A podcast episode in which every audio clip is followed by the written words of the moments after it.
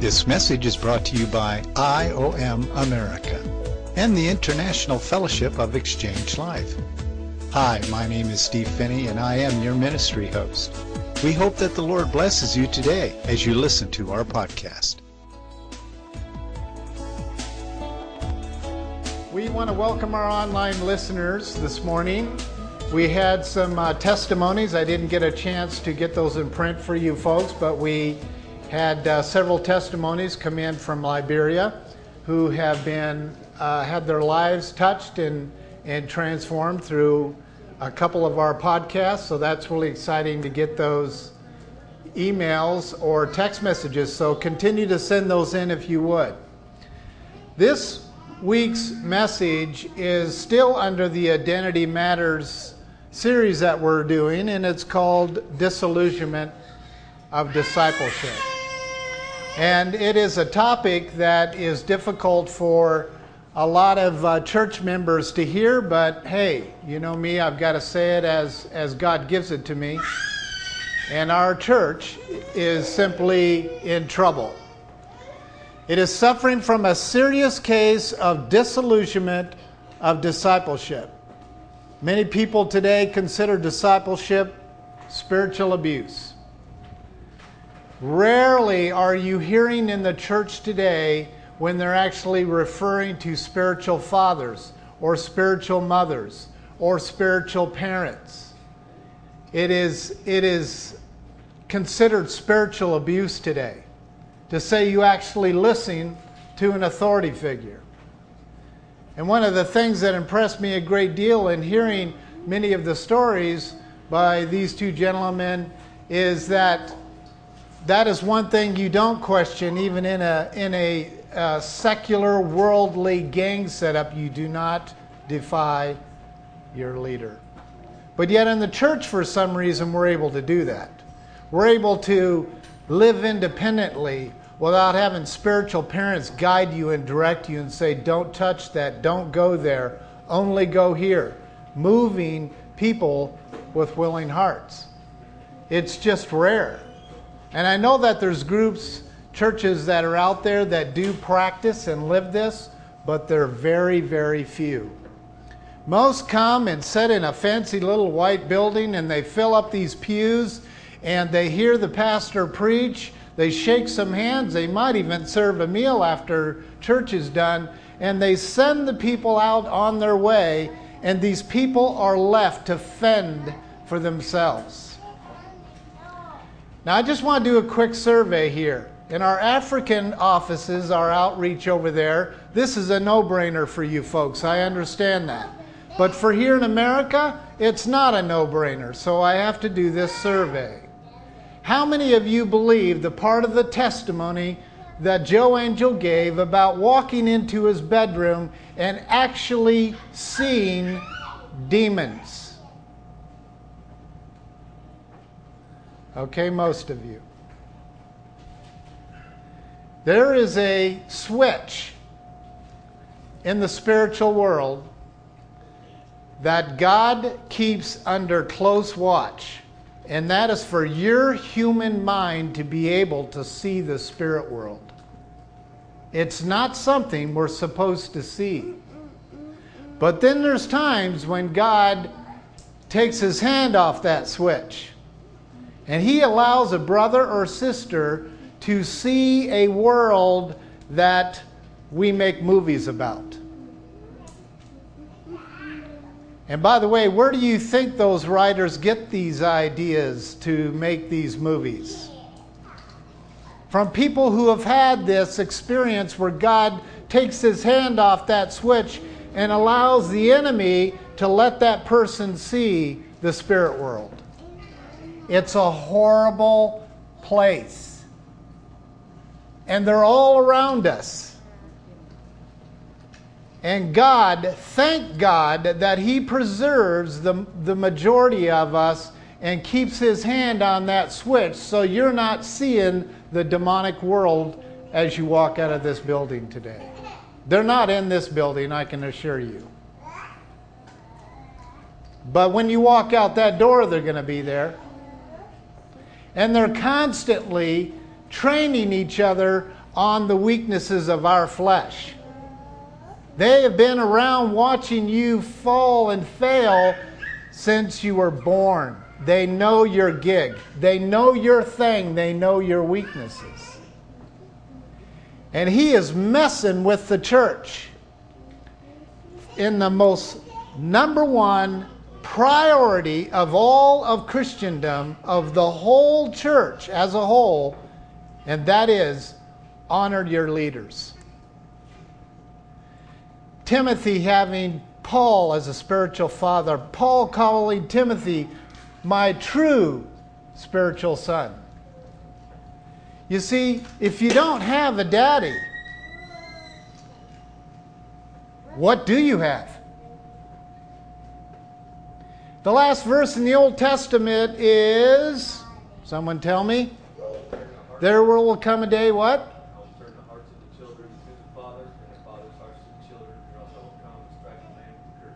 I don't care if God uses Facebook or pure spiritually inspired of bringing father and son together, or a combination of the two. God is interested in reestablishing fatherhood because if that verse was not lived out by the average church, people are going to run around acting fatherless, and people who run around acting fatherless cannot be told what to do. They can't. You can suggest things, but you can't tell them what to do. You can't save them from sin.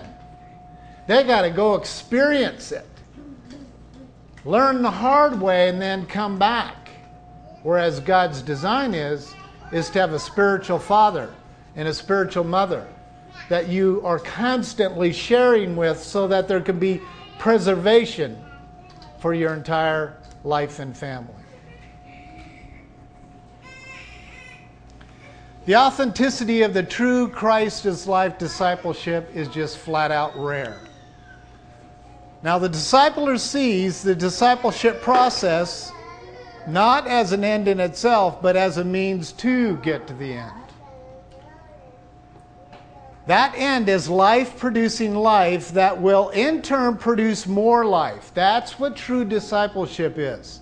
It's not just taking a bunch of information and downloading it. Remember when Solomon said at the end of his famous writing project, he said the writing of books is endless and the devotion to books is weariness to the body?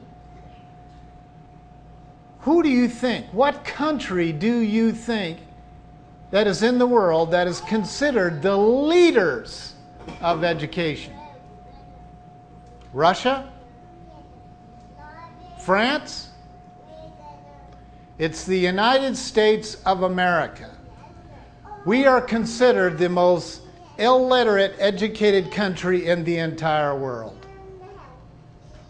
We throw books at people from, from after you get saved to while you're getting saved to growing you in Christ. We just throw books at people. And what it does is it shifts the person from the Lord Jesus Christ to the author. It's a sneaky thing to do, and Satan does it well. It doesn't mean that Christians should not write books about their story or write books to encourage people to preserve them, like The Men in Warfare or other books that are leading men and women to the Word of God and to Jesus Christ. If it's not doing that, I think you need to put it back on the bookshelf. Thus, multiplication is the basis of the Great Commission becomes our goal within the church and para ministries. That's ministries like we have that serve the bride of Christ. See, the whole goal is that you leave here and you touch someone else's life. That's why I wanted Joe Angel to pray over us because he's got that. I mean, he comes in this morning, he's telling me more stories about Wichita. I'm like, we got to move this a little more north. and then a little more north. You see, it's just the first thing that should happen after you can say, He touched me. It's just the first thing that should happen. You don't need education. Education is a benefit. Does God use it? Of course He does. But you don't need it to open your mouth and preach the Word of God. So, this certainly is not going to happen in the local church without these three life points taking place. Number one, provide Christ as life biblical discipleship to church staff members and workers. I mean, those are the people that supposedly the church members are running to to get their lives straight. But what happens normally? They have to run outside the church and find some mentor who's willing to really show them how to grow. So, part of our ministry is to really focus on the local church to say, you guys are messed up. You just don't don't teach him just how to put the Jesus on the flannel graph and show him what he looks like in cartoon form. You need to show him how he lives through you. And that's what the local church is falling down on. They're teaching you how to follow Jesus, not teaching how he lives through your mortal body. He fills you up. He literally possesses your mind. He takes over your speech. He takes over your gestures and he conquers through these frail bodies. You have a bad week, I say big deal. We all have bad weeks. We all have bad days. It's getting back up and saying, I am moving forward. But the thing is, it's not the falling that he cares about because he doesn't care about you falling. He cares about you embracing His life while you're fallen. He doesn't do this name it, claim it, stab it, slab it, chase it with, with all this spiritual talk just so you can feel a little better. He wants you to embrace the very life of Christ within, and that's what makes you get up. What did God say to Hosea? This is why his profound, simple testimony blows me away because it's the same things I hear from God over and over and over. Get up, Stephen.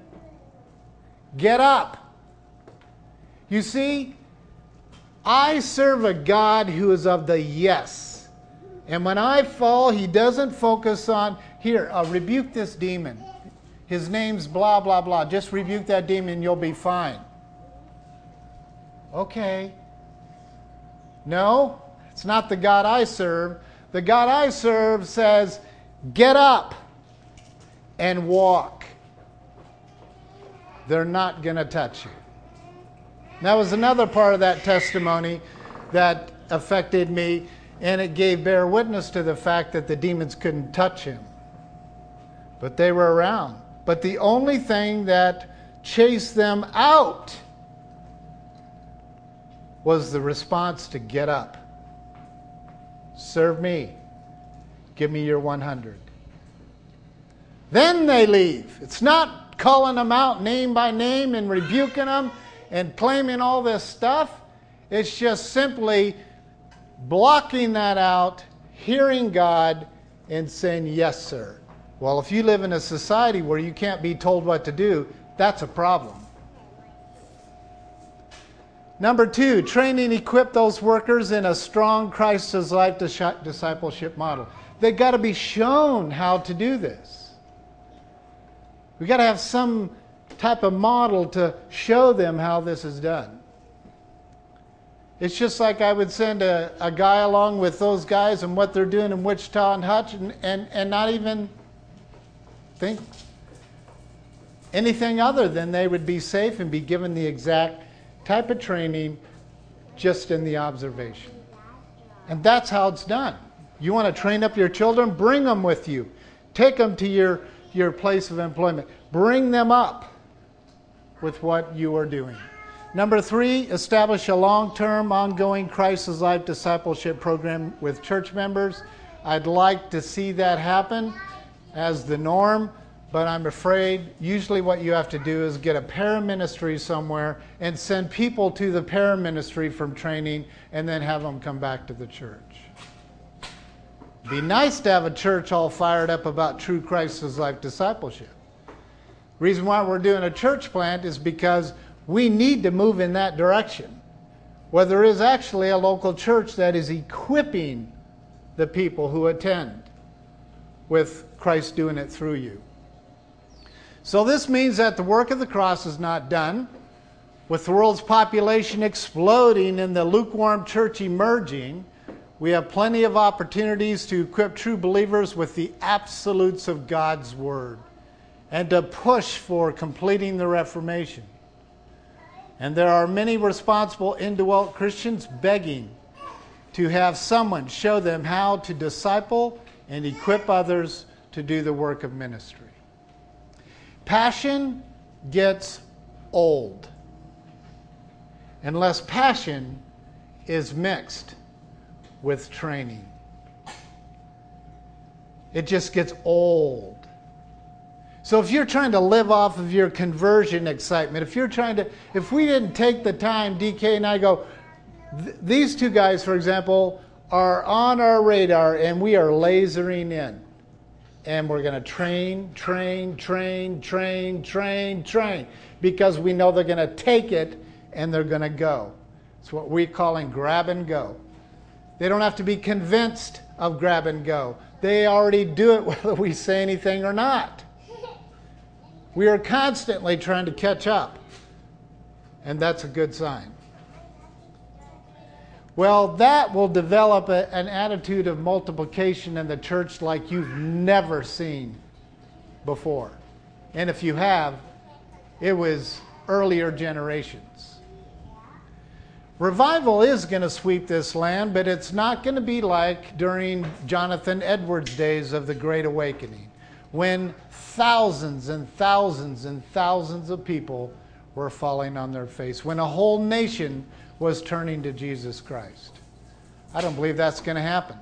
I believe there's going to be a revival that is going to take place amongst a small group of Christians who have the indwelling Holy Spirit living inside them, and they're all going to catch on to the simple fact of why they're indwelt, and that's because Jesus Christ lives inside them. They're not doing the work for Jesus, they're not following Jesus, they are allowing Jesus Christ to live through them. And a revival is going to sweep amongst that group all over the world because it's got nothing to do with our own strength. Nothing. It's Jesus Christ and Him crucified, and the fact that we were crucified with Him. When Joe Angel was talking about Jato being dead, He's serious. He's dead. I got to tell you the story. They showed me on their cell phones these four guys. So the first two guys are showing me, and he says, you know, these guys, they're dead. And I'll tell you what I told them. I thought they killed them. I thought this is two guys they bumped off or something, you know. So I'm looking at the picture. I'm, you know, one of them had a shotgun, you know, sawed off shotgun. You know, they're bad looking. And then, you know, he shows me these, these other two guys. And I finally connect because DK's looking at me like, surely you're getting this. you know, I'm looking at these, t- these other two guys and they just look different, you know. And I'm like, these other two guys are you guys? He says, Yeah, they're dead. See, that is appropriation of the exchanged life. They're dead. This is the new guys who will be under temptation, but they're the new guys who we're traveling with, and literally all of us have agreed to give our lives to each other until death parts us. We're going to watch each other's backsides the rest of our lives. What made that switch for you guys to trust some white boys and the white boy is trusting you guys? Jesus Christ. He's the only one that can do something like that. True and honorable discipleship may be clearing away the collapse of elements that doesn't seem to produce workers of the gospel contained within our local churches. Discipling is the process of systematically constructing, by God's grace and power, a new organizational structure on the very campuses of our churches, hopefully, by way of the oldest design known to the church itself, and that is Jesus Christ doing the work of service. If you make me or anyone else feel guilty for not doing a work of service, then you're promoting the, the self life, the flesh. What has to be done is a, a revival has to occur in the soul, where you're actually hearing Jesus again. You're hearing the voice of God. Then you're going to want to listen to church leadership or the leader of your household or whoever God has put in leadership. It's got to be a revival of the soul so that that, that, that change can occur in the society. And that's what we're after. When this is realized, a new appearance, new strength, new usefulness, new vision, and certainly new proof of multiplicity, that means multiplying lives, will be found blooming in the local church. You guys are the local church. We don't need 501c3, C4, C5s, whatever. It's starting to sound like bomb material, but we don't need any of that. We need the body of Christ agreeing together to work together and to watch out for each other, whether we're sitting under a tree or sitting in a pretty white building or sitting in a collapsed building. That's what we need. The body of Christ functioning like a family the way we're supposed to be. Not constantly bringing each other down to prove that our leaders are just as messed up as we are. Well, I'll already give you the answer to that quiz. We are messed up. We're just as in the most vulnerable position, if not more, than any other body member. We need to be watching out for each other. So, this probably is, is how the completing of the Reformation that Martin Luther was used by God to start this is probably what is going to be used in the final days and hours to complete the Reformation. Martin Luther put a heavy emphasis, those of you who are listening in countries that are predominantly Reformed churches, listen carefully. Martin Luther started the Reformation through justification, just as if I did not sin completing the Reformation, the emphasis on sanctification, and that is working out your salvation until you die. It doesn't just happen in justification, it has to be justification and sanctification gets equal ground, and for some reason, the reformers did not allow that.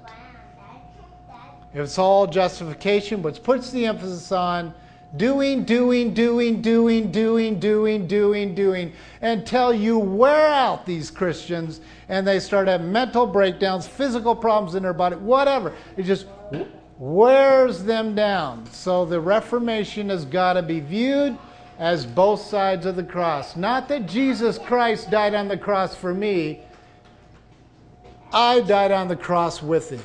He's dead. You see, if you just put the emphasis on justification, what you'll be sharing when you're evangelizing is that Jesus died on the cross for you. Well, he did. Galatians 2:20 says, "I have been crucified with Christ. It's no longer I who lives, but Christ lives in me. In the life that I now live, I live by the faith of God through me." You need both sides to the cross. And we've had the Reformation thrown at us, drilled in us. It has built seminaries and schools all over the entire world. Ten of the top denominations of Christianity are based in the Reformation, and they do not understand sanctification. True discipleship covers both sides to the cross. Either that or you're going to be good little goody two shoe Christians again, and people will be looking at you like, oh, yeah, you hypocrite. Well, if they don't understand sanctification, they have to call you a hypocrite. But if you understand sanctification, you realize everyone's weak. And you'll be able to want to reach out to them no matter what their status is celebrity or, or a nobody, which is kind of where God prefers us. But that's the openness we would have with the gospel. So here's four significant points. I'll run through these very quickly. If you want to get a more detailed description of this, please go online to either one of our websites, go to the download page, and all these are posted. The disciplers, number one, share comforters while Christ in them is the counselor. If I think I'm going to be the counselor in your life, I'm acting as a fool. Counselor happens to be one of the anointed names of God, and no man is ever to touch it. So if you give yourself a label that you're a counselor, if you go see a human counselor and they're not giving the honor and glory to God, you better get out of that office. It's an anointed name of God. He's the only one that can be the counselor. He's the only one that can give good advice. So you better be seen a Christian who's indwelt by the Holy Spirit, who has the mind of Christ in them, so the counsel can come through them. Any other counselor is acting as a fool. They're tampering with the names of God. Nobody better mess with them. But we do for some reason. Now you can get degrees in being a God, I mean, a counselor. It's not right. God wants to take brand new converted people and turn them into vessels to be, to be open and willing for the comforter, counselor, to do the work through that person. Two, the Holy Spirit is the parakaleo, which is divine comforter. It's the same story I just told you about counselor. I have no ability to comfort you and I can try. You might feel comfort when I'm nice and when I'm patting you on the back or, you know, encouraging you. God alone shares with nobody being the divine comforter. He must do it through the discipler. Three, God desires then to use the disciple to strengthen, free, and secure his or her identity in Christ as one who ministers to others with effectiveness. I must disciple through my identity. In fact, most counselors do. If it's not the identity of Christ, I can assure you, whoever you're going to for advice, whatever their identity is, that's what they're giving you. And I've had some cheap stuff put on a plate in front of me by counselors or encouragers. Just cheap stuff. It's like junk food. And I'm like, no, I want my T bone steak, my, my baked potato with lots of rich butter on it, a nice salad, put some mushrooms on top of that. I want the real deal. Don't feed me the junk food. And that's the difference between a counselor and a discipler who lets the counselor counsel through them. Four, Christ's life disciplers believe this should be the ultimate goal for Christ's life discipleship. All their preaching, teaching, singing. That's why I'm very excited about, about the Lord's new album through, through DK, is that it's about the exchange life.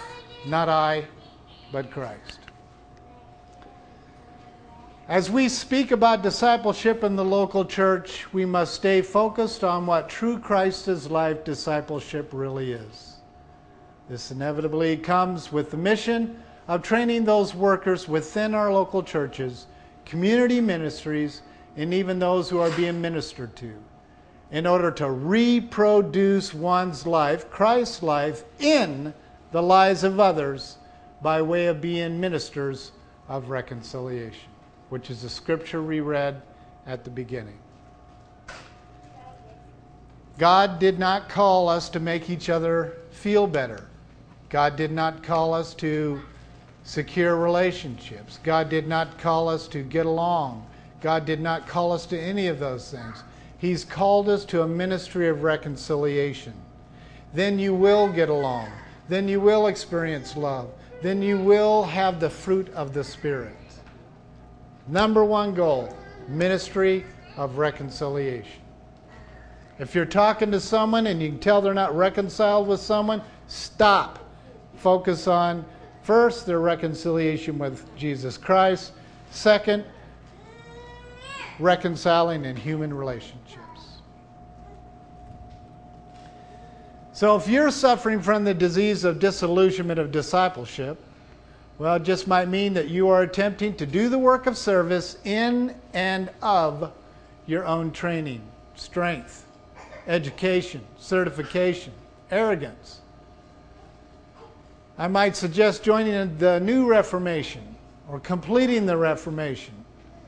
And this completed Reformation is saying, Dear Jesus, I release my control on you from discipling me in sanctification. I release it. Then you will experience sanctification with justification, and you will be experiencing both sides of the cross. We want to thank you for listening in on our podcast today. This message comes to you by way of a podcast feed from Heartland Family Fellowship, a family integrated church which is an outreach of IOM America, right here in Sterling, Kansas. For more information about our church or international ministry, log on to www.iomamerica.org. And if you would like to connect to our fellowship, log on to www.heartlandfellowships.org. It's our prayer that the mind of Christ in you draws you into a deeper walk with Him.